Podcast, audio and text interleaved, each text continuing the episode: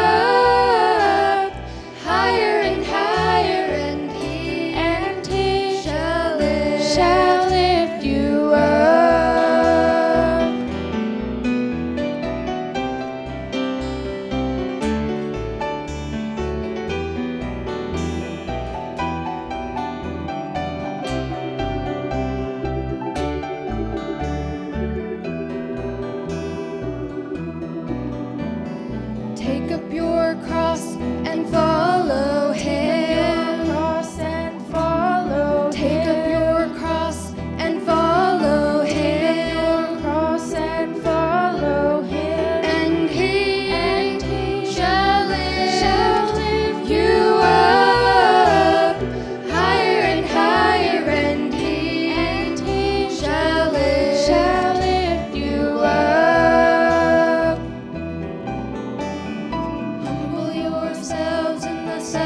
of the Lord.